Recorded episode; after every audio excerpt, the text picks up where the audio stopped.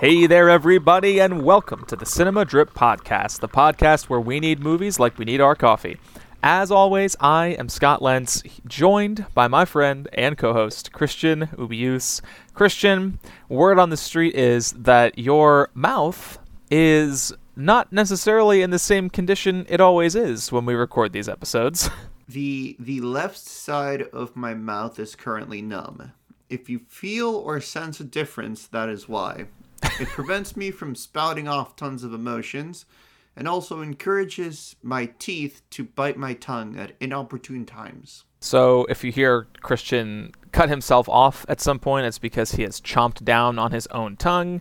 And to compensate for the emotion, I'm planning on getting into a few screaming fits, maybe weeping openly on this pod will really compensate for the uh, any any loss of emotion you have, Christian. So never fear, listeners, it'll be okay. I'm just a melodramatic person to you, aren't I? I'm just a tool. Melodramatic, no. Tool, perhaps. You are the producer of this podcast, so you know, gotta gotta be honest with myself about some things. Sure, sure, sure, sure, sure. And if you hear any uh, shuffling around in the background, it's because my dog is getting tangled up in the cords beneath my desk. So hopefully that doesn't come through my mic. But we're not here to talk about dental work, nor are we here to talk about dogs. We are here to talk about the final movie in our 1975 Best Picture Blend of the Month. That movie, of course, being the big winner, One Flew Over the Cuckoo's Nest.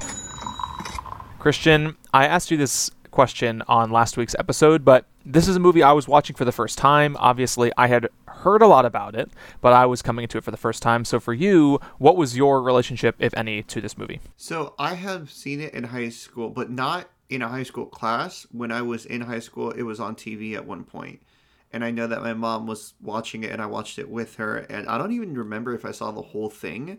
I do remember my emotions toward it, though. And that was, they, they were very, very positive the first time I saw it it was just fascinating being able to see kind of mental patients um, or at least a, a, a, group of people that I didn't had never seen before on film. Right. This is a group of people who were not always treated charitably in Hollywood movies. A lot of times in classic Hollywood stories, people would be threatened with being taken off to an asylum, or a hysterical woman is criticized as being mentally ill. And so I don't know the whole history of mental illness in Hollywood, so I don't want to say something uninformed, but One Flew Over the Cuckoo's Nest, obviously with its Best Picture win, definitely felt like a step forward in the treatment and portrayal of um, mental illness, of mentally ill people.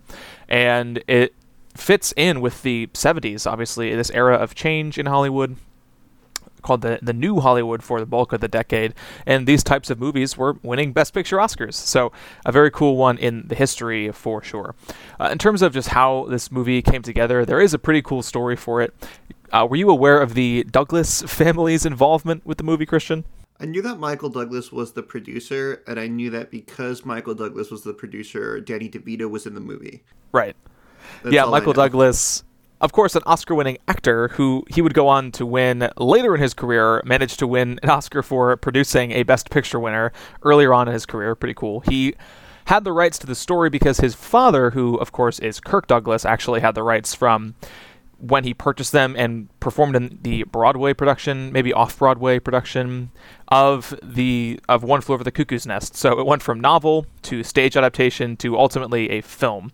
And there this was a family affair. Obviously, Michael picking up the uh, the burden from Kirk. He obviously he sold the rights to his son as a way to keep it in the family, but naturally, a, a cool classic Hollywood family uh, winning the day here as this movie ultimately brought them to Oscar glory there were some there's just a lot of sort of fun behind the scenes fun facts for this movie christian. So i have a few that i want to share as they are part of just the, the background information and the build up to the movie. But was it, did anything stand out to you in terms of the production or any background info that might be fun to share or have people to that for people to keep in mind? There are significant differences from this and the book. I have not read the book, but I've read the differences, and had they been employed, this would be a vastly different movie. It really would, and we'll get into that as we discuss the screenplay um, as part of our review section. But I, I am. It is an interesting facet of the movie. Obviously, every adaptation means it it's going to change in, in some capacity. And of course, you want the originator of the material to stick around, but um, Ken Kesey, I believe, is the name of the original author of the book, actually distanced himself from the production because they of the changes they made, and the changes got so drastic that he actually sued and uh, won a settlement against the production. So he famously never wanted to watch the movie and claimed to dislike it for the rest of his life. So a troubled history there with the author of the material, even if it is a Hollywood success story. In terms of anything else relevant to know, this is Milos Forman's second movie. He, of course, was the director here. His second movie in the United States. He had come over from Europe. He's from Czechoslovakia, and was rebounding from a uh, his first English language movie, which was critically panned. And of course, it would go on to be a smash hit. It was we mentioned this in the Jaws episode actually, but it was the second highest grossing movie of the year after Jaws, and the seventh highest grossing movie at the time. So not just an Oscar winner, of course, but also a, a people's champ, a movie that tons of people got to see that year. And of course, it's gone on to have a reputation that is it's well regarded from people and critics alike. Anything else here, Christian? Uh, before I share my goofy library story for the benefit of our listeners. Here's the thing, my I know you're going to share that story. My picture was also doing that. Oh, in terms of aspect ratio? Yeah. Okay, interesting. So maybe, maybe, uh, maybe I'm taking this um, I took this too far, but my library story. Of course, I go to the library to borrow One Flew Over the Cuckoo's Nest, and I was in luck. There were two options for me, one of which was a two disc special edition, and I was like, you know, I don't need the two disc special edition. I don't really have time to indulge myself with special features. Let's just get the single disc edition. Turns out this was a DVD produced in the year 1997, which, as you may know, was very early. it's the year on. I was born. The year Christian was born. Very early on in the production of DVDs, as they obviously began to be mass produced in the 90s. So this was uh, not the best viewing experience, but it sounds like your aspect ratio was similar to mine. I looked it up, and this was a movie shot in 185:1, which is a widescreen ratio, but it seemed like I had sort of a TV version of this movie. Obviously, I don't have a massive screen, but the the black bars were there on the sides. It was a that kind of traditional TV ratio. So maybe we both had that. Do you know if your DVD was old like mine? No. I do not. Okay, Christian, whatever. I also laughed because one of the special features was just the cast and crew. Yay. Very special feature. I can watch the credits if I want to. Okay, last thing. We'll just name out some of the major players, anybody who we haven't mentioned, of course. So, One Flew Over the Cuckoo's Nest, directed by Milos Forman, written by Lawrence Hauben and Bill Goldman. Obviously produced by Michael Douglas and Saul Zaentz, starring Jack Nicholson and Louise Fletcher, with a great supporting cast that we will get into. And winner of ultimately five Oscars on a, a number, uh, nine nominations. So, with that, Christian, we now get to our opening question as we jump into this review. So, One Flew Over the Cuckoo's Nest follows a group of men who are patients at a mental hospital, obviously. And something that I noticed while watching the movie is that your opinion of this movie will partially, if not predominantly, hinge on the film's treatment and portrayal of mental illness and people who are mentally ill. So, Christian, as you were returning to this movie for the first time since high school, what were your thoughts on the depiction of mental illness in the film? And was it successful? Was it offensive? Or was it maybe a bit of both? I don't know. I, I really don't. And I think uh, at okay. An interesting thing is that the the mental illness treated here at times is definitely over exaggerated to the point where I, I'm I don't know what I'm watching or what illness they're supposed to have. However, there's a crucial line in this movie where uh, Jack Nicholson's character realizes that he is one of very few people who's actually been sentenced to this mental illness, whereas everyone else there is there voluntarily. Thereby suggesting, and this is part of one of the overall themes of the movie, the people here aren't crazy they're just being treated as such. In in that sense, I think the theme shines through. I'm not quite sure what to make of the individual characters and what illness they're supposed to be portraying, but it didn't stop me from enjoying the movie. I'm glad to hear that. And I I think I'm with you in that there was I had some concerns going into it. You know, obviously this movie is made in the mid 70s, so how well will it treat mental illness? And in general, I found this to be a pretty generous portrayal. And as you're pointing out, that not a lot of these illnesses are named. It's just people who are being treated, many of whom voluntarily have checked into this hospital to be cared for. I think that is a wise choice, and that's probably part of Cuckoo's Nest, the the novel, but I think it's a wise choice on behalf of the movie not to identify these people with illnesses, which of course are based in reality, have real symptoms, and real people struggling with them who could have felt, uh, and obviously this wasn't always something considered back in the day, but who could have felt offended by the portrayal of their illness on, on screen if it were identified, or obviously the film could have been factually incorrect, or say that somebody had this disease and then they act like they have symptoms of a different disease. So all in all, I think that was a wise choice. And you're you're right in that it's just general about these people, and so we're allowed to, we can kind of connect with them because we don't necessarily know what they are afflicted with. They're people who are seeking help, who are seeking care, and maybe don't trust themselves out in the real world for the most part. Obviously, Randall McMurphy, yeah. who's Jack Nicholson's character, is not there voluntarily, as are a couple of others.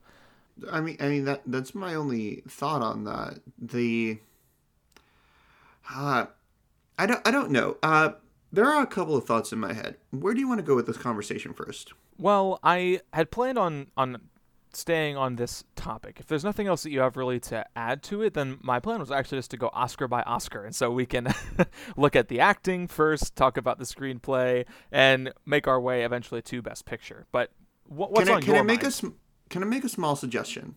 Christian, my beloved co-host. Of course, you can make a small suggestion. Can we start versus with with the Nicholson versus Fletcher of it all?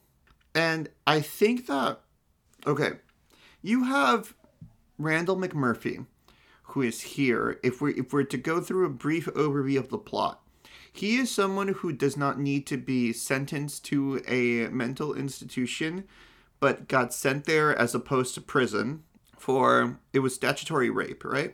Yes. Okay. And then he is kind of leading the patients of this mental institution to have a higher sense of joy and a better view of themselves. And we're juxtaposing him with uh, Louise Fletcher, who plays Nurse Ratched, who is the one of the wardens, the head nurses who is tracking, uh, well, helping them out supposedly, and well, not helping them out. She's anti Randall McMurphy. She's anti Jack Nicholson, but um, she is the person who's supposed to be, you know, caring for the patients in general. Right. She has a very strict idea of care, and she tries to adhere to that, and sometimes has a, an iron grip over her own sense of control. I okay, so here's the thing because I the first time I saw this movie, I thought this too. Nurse Ratched to me is not the most evil person in the world. And I kind of wanted to start off by asking you how you felt about that. Did you take a side in Nicholson versus Fletcher, or did you feel like you had to take a side? How did that dichotomy, because their power struggle is what moves the plot forward. Right. There there is there's a lot of fun that the characters have in the course of the movie, but the central tension is between McMurphy and Nurse Ratched. And going into this, I really expected more Nurse Ratched because she is a famous movie villain. I'm not sure for listeners if you're aware of the AFI lists, but uh, the AFI has these 100 years, 100 movies lists. One of them was 100 years, 100 heroes and villains, and she was rated the number five villain in the 100 years that this list was charting.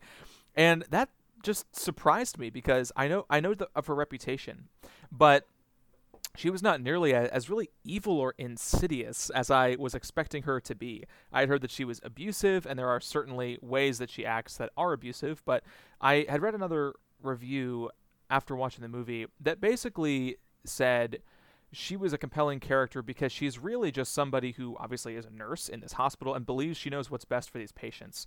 And that's why she's compelling, not because she's evil or sadistic. It's just that she believes that she's doing the best that she can and that she is entitled to her knowledge and her influence because obviously she's studied it, worked for it, lived it for years. And that's what I, I find her compelling. And I think we're the movie asks us to be on McMurphy's side because of course Jack Nicholson is the big star of the movie and it's about these these men finding autonomy and dignity and liberty from the, the system that is oppressing them, if you will. But, but, okay, but I, I did I, I was, was looking compelled. As I was looking at her, I kind of got the same feeling I get when my students act up. That that you it's your hmm students aren't acting up necessarily to try and get on your nerves. Sometimes they're doing so because they want a greater sense of agency. And sometimes they do it in ways like cursing, which I don't allow cursing in my class, but they're like, it's how we talk. And that's kind of been a constant struggle between me and my students. Me saying, I don't want you to stop speaking the way you're speaking, but I, I don't want you to curse because that doesn't have to deal necessarily with how you're speaking. And that's how I felt about her that she's not someone who is even necessarily for the institution. She just thinks that the work that she's doing, because I kind of do think she cares about some of these people, is being undone by this upstart. And I think her biggest sin is that she's strict. Right. And I think what is interesting about her character is that with today's eyes and today's lens, you can see ways where she is relying on out of date knowledge or where she is is actually unkind as opposed to just in charge. And so there are ways where she does make missteps, obviously, but um, you're you're right in that she's not this evil person. She is sort of like a, a teacher in a classroom. She just knows, or at least she believes she knows what is best, and okay, she's n- trying number to act five villain. Knowledge okay, I know that Emperor Palpatine is not on that list. Is she worse than Emperor Palpatine? All right, Christian. We'll have to see how Nurse is, is, is, she worse ranks. than Emperor Palpatine? I'm pretty sure Darth Vader is number one on that list. Let's see here. Emperor uh, Palpatine's not on that list, and I don't see a world where Nurse Ratched is more evil than go. Emperor Palpatine. Number four, the Wicked Witch of the West from Wizard of Oz. Okay, she's bad. okay. Sure, fine. number fine. three is Darth Vader. Okay. Number two, Norman Bates from Psycho, naturally. And number one, Hannibal Lecter. Silence so, of the Lambs. He's the number one. Serial killers, people who commit mass genocide, and people who imprison little munchkins are above Nurse Ratched. Who's who's number six? Number six is Mr. Potter from It's a Wonderful Life. Is isn't he the guy that almost leads the other? Oh, okay, okay. this is interesting. This, this is, is a fun list. There, there's episodes of uh, that we could go through uh, for this list, but I, again, I I think in terms of her ranking on this heroes and villains list, it's more about her how indelible the character became, and part of that is the strength of the performance. Of course, winning Louise Fletcher an Oscar here. Part of it is Cuckoo's Nest, just reputation and uh, belovedness within both critical circles and normal people circles alike. So maybe it's not a, an assessment of her evils, but rather of the performance and of the character. And to that end, I really enjoyed Louise Fletcher's performance, mostly because it is extremely restrained and controlled. And she says so much with her eyes and her face throughout this movie and you can tell when McMurphy and the other men are getting under her skin, and yet she manages, for most of this movie, to keep it under control and under the surface. And she can play unfair games with them, you know, thinking about the scenes where she asks them to vote on if they'll watch the World Series game or not. And she can deliver punishments to these other his fellow grown-ups and she can do it all in the same controlled way. And that was so compelling to me about Louise Fletcher, and I, I mostly was surprised by how little screen time she had, as she um, ultimately won in the leading actress category. But in many respects, her screen time represents a maybe a supporting role. But I think with the influence she and the impact she has on the movie and on the other characters, I can see why she was nominated and, and ultimately won in the leading category. I think in the book she's actually evil. So uh, I, I think I read that somewhere that they toned her down in the movie. Now, the first time I saw this movie, I do remember not being impressed by her performance. And this time around, I'm much more favorable on it. And I think part of that is because of what you said. There are moments when she says nothing and you can tell she's like screaming inside. and and, and there are moments I think where I, at the very end of the film, she asks one of the patients how they're doing, and she has an injury at this point, and we won't get to why she has that injury yet. But she asks them, she kind of has a smile on her face, and I think this is a caring, gentle woman, also. And, these nuances, which are so small, I, I, I guess I, I respect restrained performances, but they're not always my thing. I'm like, if you want to act, sure, go 120%. I mean, why? I'm, but that's what Jack Nicholson is doing. He is going like 500% here. uh, so should, should we should we start comparing the two? We should, and and you make such a great point about her how restrained Louise Fletcher's performances and how unleashed Nicholson's performance is because they are very good balances to each other on this scale. And if Nicholson was going up against someone who was as loud and as boisterous as he was, just on the opposite side of the, you know, of the team, I guess, this would have felt so much more melodramatic. And instead he's allowed to be the the center of attention and the the black hole uh, for this movie in terms of gravitas and maintaining control over the characters. Uh, but Fletcher's Nurse Ratched is, is a very good counterweight to him. But Nicholson who we have not yet spoken about uh, he is honestly so fun to watch in this movie. What'd you make of him?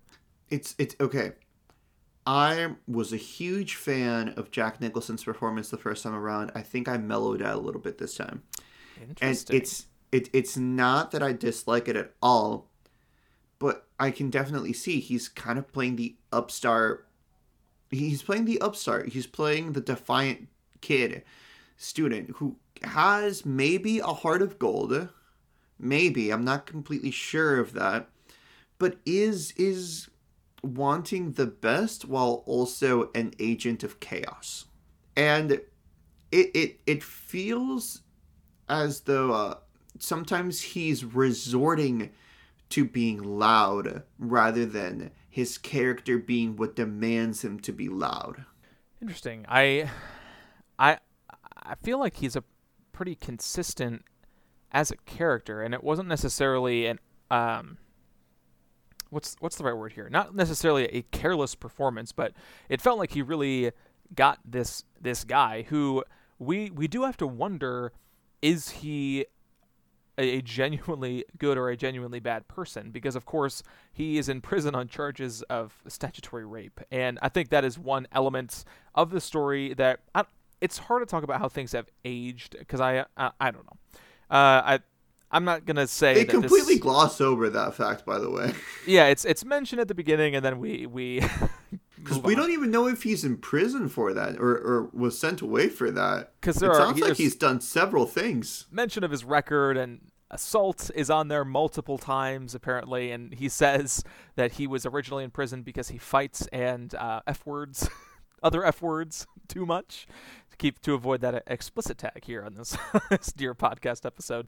So we don't know ultimately what did him in. It does seem like it is the statutory rape charge, and so that is is obviously tough to swallow. He maintains his innocence over the whole situation, but he McMurphy wins you over, and I think the the key aspect of his character is that he and Fletcher are these thematic stand-ins where or Louise Fletcher, I should say, Ratched is the character. So McMurphy and Ratched are these two thematic stand-ins: Ratched for authority, for systematic control, and McMurphy for freedom and liberty and nonconformity. And just that that to me is what stood out the most to him. He is this guy who would stress me out in real life if I knew him, whether or not he was mentally ill. Uh, if he was of clear sound in mind, he still would stress me out. But I love Nicholson's performance because he was able to be this agent of chaos in this mental hospital and yet also demonstrated a clear level of care for the other people around him. And he wanted what, what he thought was best for the other men with him, just like Ratched assumed she wanted the best for them. And obviously, both of them act in their own self interest, whereas Ratched is laying down rules and regulations the men must follow. Nicholson, of course, is taking advantage of them at times, and he's using them at times. But of course, ultimately, he also takes great care of them. And we see at the end of that movie how that care makes forces him into some rash decisions, of course. But I was really compelled by him. What, were there any particular moments or scenes that stood out to you as giving just giving you reservations about the performance? So there, um, mm, from the moment we we meet him, he kind of lays out his charges, right, of like of why he's being sent away, and begs you to consider him a a not morally upstanding citizen. And I think when he is our hero, I have a distrust for him that he wants us to have. And so when it comes time to deciding whether or not he was what was best for the patients, that's where I get torn. Is he what was best for the patients or not? Um, and I don't know if that performance choice, his performance is sleazy. It's slimy. That's a good word and, for it. And, and I, I'm not I'm not quite sure whether that for for the ultimate hero is is what best helps the story along, but is what works fantastic when in tangent with Nurse Ratched. If they didn't have each other, if any other performances had been made, it's like I don't think Fletcher's performance is the best. I don't think Nicholson's performance is the best, but I think that them as a duo is amazing and, and, hey, that's that's the movies in many respects. Of course, you know you have actors playing a, across from each other, and you have a director giving them notes and guiding their performances. You have writers who are giving them the words to say and, and working with them in tandem, depending on the movie, of course. But you get to see all of these these things coming together. I mean, we can also say even an editor splicing together the right takes and building sometimes these performances in the editing bay. You have all of these things working together, and where the individual performances maybe don't blow your mind in a vacuum. You're I think you're right in that they they do work very well together in, in tandem. And if there's anything else uh, to add about Nicholson before we move on, I I think this is one of his obviously his more iconic performances. It's his smiling face on the poster. It won him his first Oscar after a string of nominations in the 70s. And you see so many of the classic Nicholson stereotypes, you know, and there I guess not stereotypes, but just marks of his characters where this character who's a little bit unhinged, who's not afraid to say what comes to his mind, who is loud and who's brash. And it's it's always fun to get to see a, a performance like this, to see an actor like this in one of these iconic roles that you have not yet seen before. So I just had a good time watching Nicholson in this movie. And it I don't know, it, it's fun to see a guy who obviously he's quite old now, see him back in his younger days. And of course he's he's 38 for this movie, so he's not like a spring chicken then either, but still, uh, it's always fun to return to these kinds of performances for movie stars like Nicholson. Uh, let's talk about the other Oscars that this movie won. Uh, let's do it, Christian. Um, so we obviously are looking at the Oscars as part of this month, and so well, we talked about Nicholson and Fletcher, but I want to ask you about the screenplay then, Christian. And we did talk about the adaptation, some things that were changed. Ken Kesey obviously was not pleased with that. Uh, but ultimately, this would go on to win the award for Best Adapted Screenplay. And you're our resident writer, Christian, so I'm definitely curious as to your thoughts on the success of the screenplay, in your opinion, the, the dialogue, if you want to mention it. But I actually wanted to start with just the, the changes from the novel. Because, of course, you can have a successful adaptation that is nothing like its source material. A movie and a book or a play or what have you can stand on their own as successful stories. But sometimes, of course, there are changes that are made that weaken uh, the ultimate adaptation. And so I'm just curious about your thoughts on some of these. The biggest ones that I pulled out, literally from Cliff Notes. So, uh, uh, uh, but the biggest ones I pulled out were number one. I was surprised to find that Chief Bromden, who we have not mentioned uh, to this point, played by Will Sampson in the movie, who is a um, deaf and mute Native American staying at the hospital with the uh, with McMurphy, is actually the narrator and the point of view character of the novel. Whereas McMurphy is someone being observed. The movie does make the perspective shift into McMurphy being the main character. Uh, there's also a, a, major scene that we haven't talked about yet, but where McMurphy breaks the guys out from the hospital and they go fishing. And ironically, in the novel, that's actually a planned trip, and Ratched gets involved, tries to get it canceled, but Dr. Spivey, who's the administrator of the hospital, ends up tagging along, and so it's not just these guys breaking out and going on this trip. Uh, we also have one of the characters, um, Cheswick, who we haven't mentioned yet, of course, actually dies by suicide in the novel, which uh, a completely different character dies by suicide in the movie.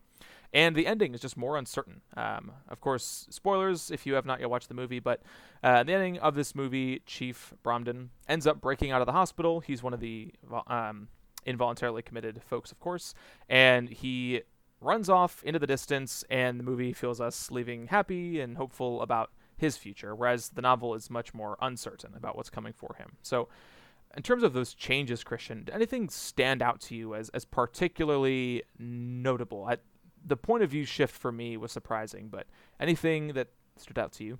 I like the changes that were made. And and this is the reason why. It doesn't necessarily favor one of the uh what's what patients over the other. They the way that they're written, they each occupy their own unique identity and despite McMurphy being quote unquote the lead, he is the lead through which almost the best parts, you could say, of the patient are brought out. And as much as I enjoyed Chief Bromden, I think that his, in this film, it was better suited for him to kind of come out as an interesting and complex figure toward the end rather than from the very beginning. It really pulls the rug out from under you and allows you to, I, I'm, I'm not quite sure, be like, what other tricks do these patients have? I'm quite fascinated by this screenplay. I think it does a phenomenal job of getting a group identity and also a sense of space. You really get to understand these different the different parts of this hospital. Right. It it this uh definitely a strength of both the screenplay and where it takes you, and uh, of course the actual filmmaking, the camera work. Uh, they shot in a a real uh, mental hospital in Oregon that's still open today. Uh, apparently, none of the buildings are the same; they've all been demolished and rebuilt, but still a functioning hospital. Uh, and the screenplay does make great use of these rooms, whether it's the the main meeting room where they sit down for their therapy sessions with Nurse Ratched, or they play cards, or the the pool that they swim in, or the tub room where they put on their there are poker games in which McMurphy wins all their cigarettes.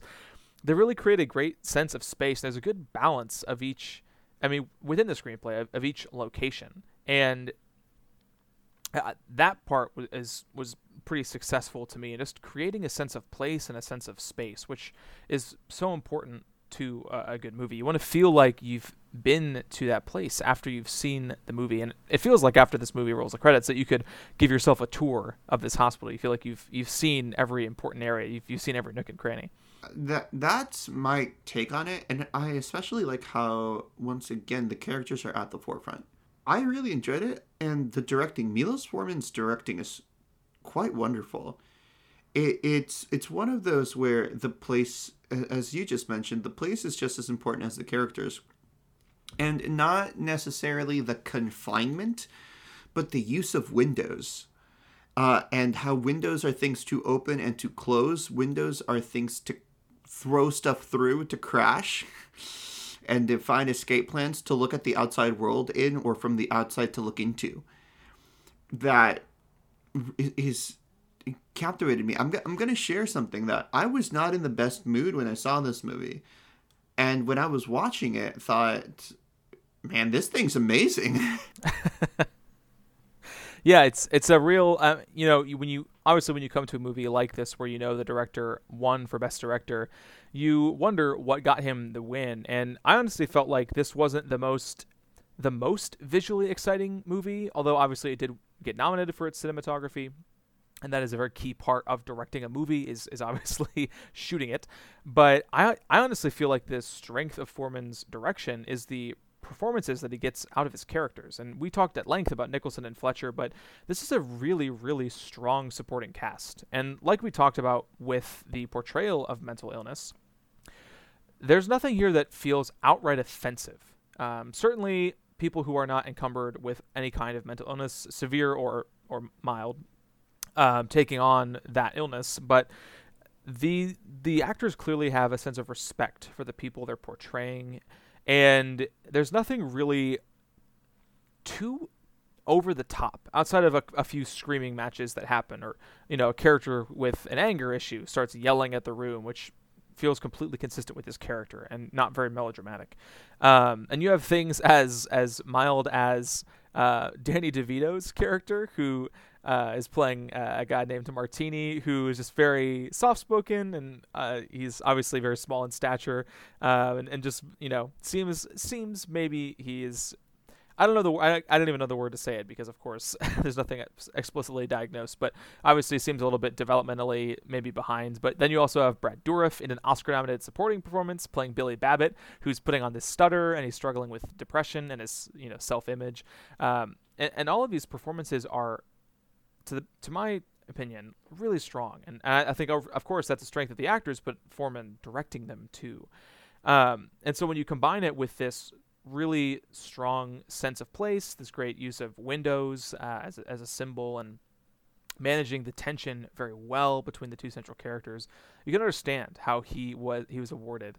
Uh, obviously, Best Picture and Best Director are often correlated, but this feels earned, not just like a natural. Oh, this is going to win Best Picture. Let's give it to him. Do you want us to talk about whether or not it's the best picture of 1975, or do you want to save that for the Oscars episode? Let's save that, Christian. We'll save that for the Oscars episode, and we'll put it in conversation with the rest of the movies that we watched, uh, in addition to the ones that uh, were not covered on this show. Um, have you have you finished seeing all five of them? Yeah. Yes, I have. Okay. I think that two deserve to be there. it's absurd. oh, Christian. I haven't seen enough 1975 movies to actually say who I think deserves to be there or not, but I have I no have. problems with this lineup. This is, I mean, in terms of um, five film lineups for Best Picture, 1975 is often looked to as one of the strongest uh, Best Picture lineups we've gotten, and I have no complaints on my end. I liked all these did, movies. So, did you did you read my review for Nashville? I sure did, Christian, and it is confounding. I can't wait to discuss it with you next week. Oh my goodness, Nashville. Anyway, okay. Um, then last thing about One Flew Over the Cuckoo's Nest, um, at least for me, um, I actually just want uh, your specific thoughts on Chief Bromden, on, on Will Sampson and his his character, his his acting, uh, because I really felt that although Brad Dourif is quite good in this movie, that the real supporting actor nomination should have gone to him, and he plays a very fascinating character, a person who is in the hospital for his deafness and muteness and uh, some assuming other psychological challenges and comes to reveal to McMurphy that he can hear and he can speak and he's putting it on uh, to to basically go through the motions at this hospital. And he goes on a fascinating character journey where his relationship with McMurphy gives him the confidence to escape from the hospital and, and to live his own life once again. And obviously, the climactic ending of this movie is uh, McMurphy being lobotomized, Chief Bromden putting him out of his misery, and then breaking through the window and escaping into the the hills of Oregon. So, what did you make of him, just as a, a, a final note on this movie? Because uh, for me, honestly, I would have given him a nomination over Dourif uh, from this movie. I, I, think they both deserved it. And I'm not going to say over Dourif. I would say about the same because I think Billy is incredible in this movie. But uh, let, let's go let's go into Chief. Chief, I love, especially because he plays into the stereotype of being um, not just Native American, but it, he plays into people thinking he's deaf and dumb as kind of a a you you could almost treat it as a commentary on how people think anyone who's lesser than them, and historically what people used to think of Native Americans and how they oh thought of them as savages. And here, though that's not what's at play, we are not focusing on Native Americans. We're focusing on a class of people who um not either has been written off by society or who they believe themselves society has written off. So Chief is at the intersection of those two worlds. And I think his performance is wonderful. I think the way that he, when, when it is revealed, when he finally speaks and reveals that he has been playing this game on them so that they wouldn't understand him, so that they wouldn't know what he's capable of. It's kind of like a winking note inviting us to to root for that character, to to want that character specifically to to end up okay. Of all the patients for McMurphy to save, we want him to save him. Uh, and it, it's I, I I enjoy it. I'm sure some people will find maybe it, it maybe it could lean too heavily on a Native American stereotype, but I actually think that's what's working in its favor. That's interesting, be- only because I I didn't find him to be a very stereotypical character. Obviously, you know the the like noble Indian is a, is a offensive stereotype used in a lot of stories um, from you know America's past, and there's some aspect of that to his character. But I I, I just think it's it's interesting that they had a native character in this movie, one who was pretty much on the same you know level playing field with every other patient in this hospital and who becomes extremely important to the movie uh, and the story being told. And so i'm sure there are there are some critiques of the character and i'd be i'd be open and, and curious to reading those but uh, i was really compelled by both bromden and Sampson's performance.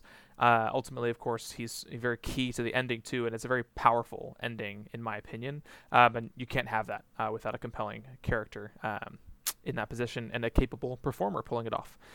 That is One Flew Over the Cuckoo's Nest. It is rentable at pretty much anywhere you can rent online or you can borrow from the library, like Christian and myself. Christian, I have one trivia fact for you. This was one of three movies to win the Big Five at the Oscars Best Picture, Director, Screenplay, and Leading Actor and Actress. Can you name the other two? I know that one is Silence of the Lambs. That is correct. Do you know the other one? Is the other one the other one's before this movie, right? Yes.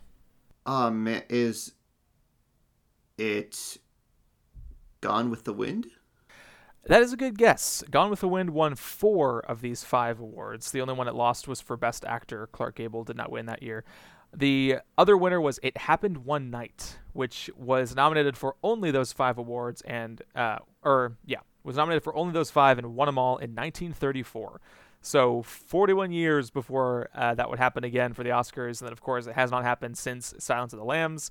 A lot of movies have had the opportunity in terms of nominations, but have of course not actually won. So, as listeners know, our next episode of this show is going to be a retrospective of the 1975 Oscars. We have not seen every movie nominated for an Oscar that year. We've tried to, excuse me, we've tried to get some of the big w- movies of that year. So obviously the five Best Picture nominees and other movies that received a lot of nominations. Christian, if you had to guesstimate just off the top of your head, how many movies would you say you've seen from that year or from that ceremony? Fifteen. Good 15? for you. what you mean from 1975 or from the Oscar ceremony? Both, uh, maybe 14 from the Oscar ceremony, but most of them have been from the Oscars. Oh, okay. Um, I know I was looking at that list, and there's quite a few movies with just a single nomination. So there's definitely a lot of homework to do. I have seen some of the biggest ones, obviously all five Best Picture nominees, and then a few others in addition to that. So I'm looking forward to discussing those on our show next week. It'll just be a fun look, uh, commenting where we can. Obviously, we won't be able to talk about everything, every race, because we haven't seen more than the one the 1975 films that we've seen for the show, outside of a few extras. So what can you do? But it'll be a fun show. And then we also have a bonus episode coming this week because Christian, once again, you partook in the virtual Sundance Film Festival. Go ahead and tell the listeners what that episode will look like. Uh, okay, so uh, my roommate Tyler and I will once again be ranking the 11 movies we saw at Sundance this year. We will be talking about our favorites, our least favorites. There, there's kind of a core top two this year. Uh, but on average, we would say that it's it, it's a better crop of movies than we saw last year on average. But the highs of last year might be higher for us than this year. We'll, we'll talk about what movies we're interested in showing our friends once they come out in theaters, what we were blown away by, and uh, what we're uh, we're, we'll, we're gonna try and highlight some newcomers to film who are either in their first or second feature but are crushing it right now. All right. Well, I'm looking forward to that. I enjoyed getting a chance just to listen last year to the Sundance episode, and so I'll look forward to doing it once again this year. So keep your eyes on your podcatchers, folks. We'll have after this episode, we'll have our Oscars retrospective and our Sundance 2022 uh, review episode as well. So be sure to be getting all this cinema drip goodness in your coffee cups while you uh, are, are listening to our conversations here. And we do, of course, thank you for listening. Obviously, we love watching these movies and discussing them and releasing these episodes. And so, thank you for all the support. It means a lot. Uh, if you can, do subscribe wherever you get your podcasts and leave us a rating and review if you can, especially on Apple Podcasts. Helps us reach new listeners at all locations, and we love to shout out reviews here on the show. Uh, if you also have some feedback for us, you can feel free to email at cinemadrippodcast at gmail.com. I always say, that I want emails because I love to shout people out on the show. And once again, I get to shout out our guy, Paul Gonzalez, the man behind Magic May himself. Christian, he has a blend of the month idea for us. And I got to say, Paul, usually you're pretty original, but this one, I mean, Magic May 2.0, come on, Paul. Magic May worked last year, but can we do a second round? what do you think, Christian? I mean, I. Um, uh, let's just let's just have an episode where we invite Paul back on. Let's do it. Uh, Paul, to his credit, said a Magic May where we focus on wizards and sorcerers and coincided with Doctor Strange and the Multiverse of Madness. So there was some thought put into his idea. I'm just giving him a hard time. So Paul, we'll have to see if maybe we could bring you on for a, a special Magic May episode down down the road here in 2022. Of course, if you want your ideas or feedback right on the show, feel free to hit us up at cinemadrippodcast at gmail.com. You can also follow myself in the show on Twitter and Christian on Instagram. And Christian and I are both on Letterboxd, where we are regularly rating and reviewing the things that we're watching. Christian, any final thoughts for the folks listening along at home? Uh, no, no. You gonna you gonna eat some ice cream tonight and rest up that that numb jaw? I got some coupons for Carl's Jr. in the mail, so I'm gonna go to Carl's Jr. Okay, there you go. Go get some fast food, Christian. I, f- I feel good for you. I don't know why I said that. That came out weird. One Flew Over the Cuckoo's Nest, folks. Check it out. And until next time, this has been the Cinema Drip Podcast.